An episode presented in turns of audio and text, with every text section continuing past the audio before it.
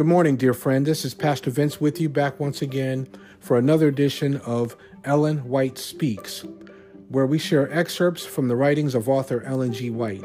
For today, February 15th, I just want to share this short quote with you.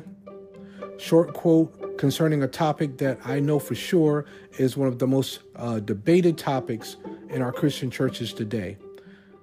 This is a topic that has uh, kept our churches divided for many years.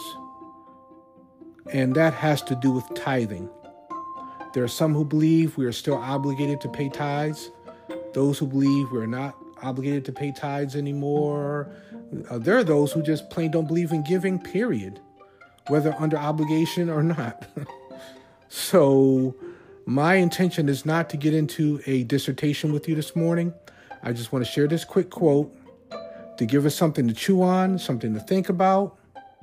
And maybe if the Lord leads, maybe He'll lead me to start a Bible study or some type of study with you all, invite you to join me in that study.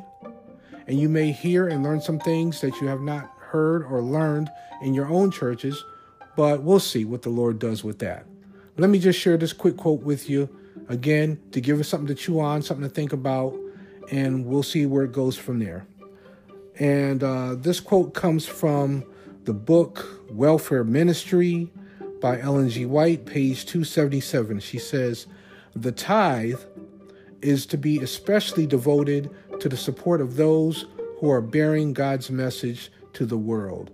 I'm going to read that again.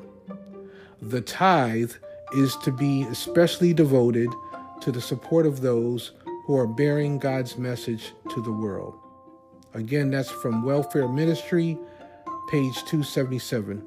So, friend, I hope that was a little something for you to chew on, something for you to think about, something for you to marinate on.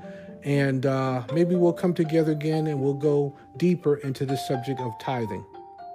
But in the meantime, please join me tomorrow for more of Ellen White Speaks. Have a great day.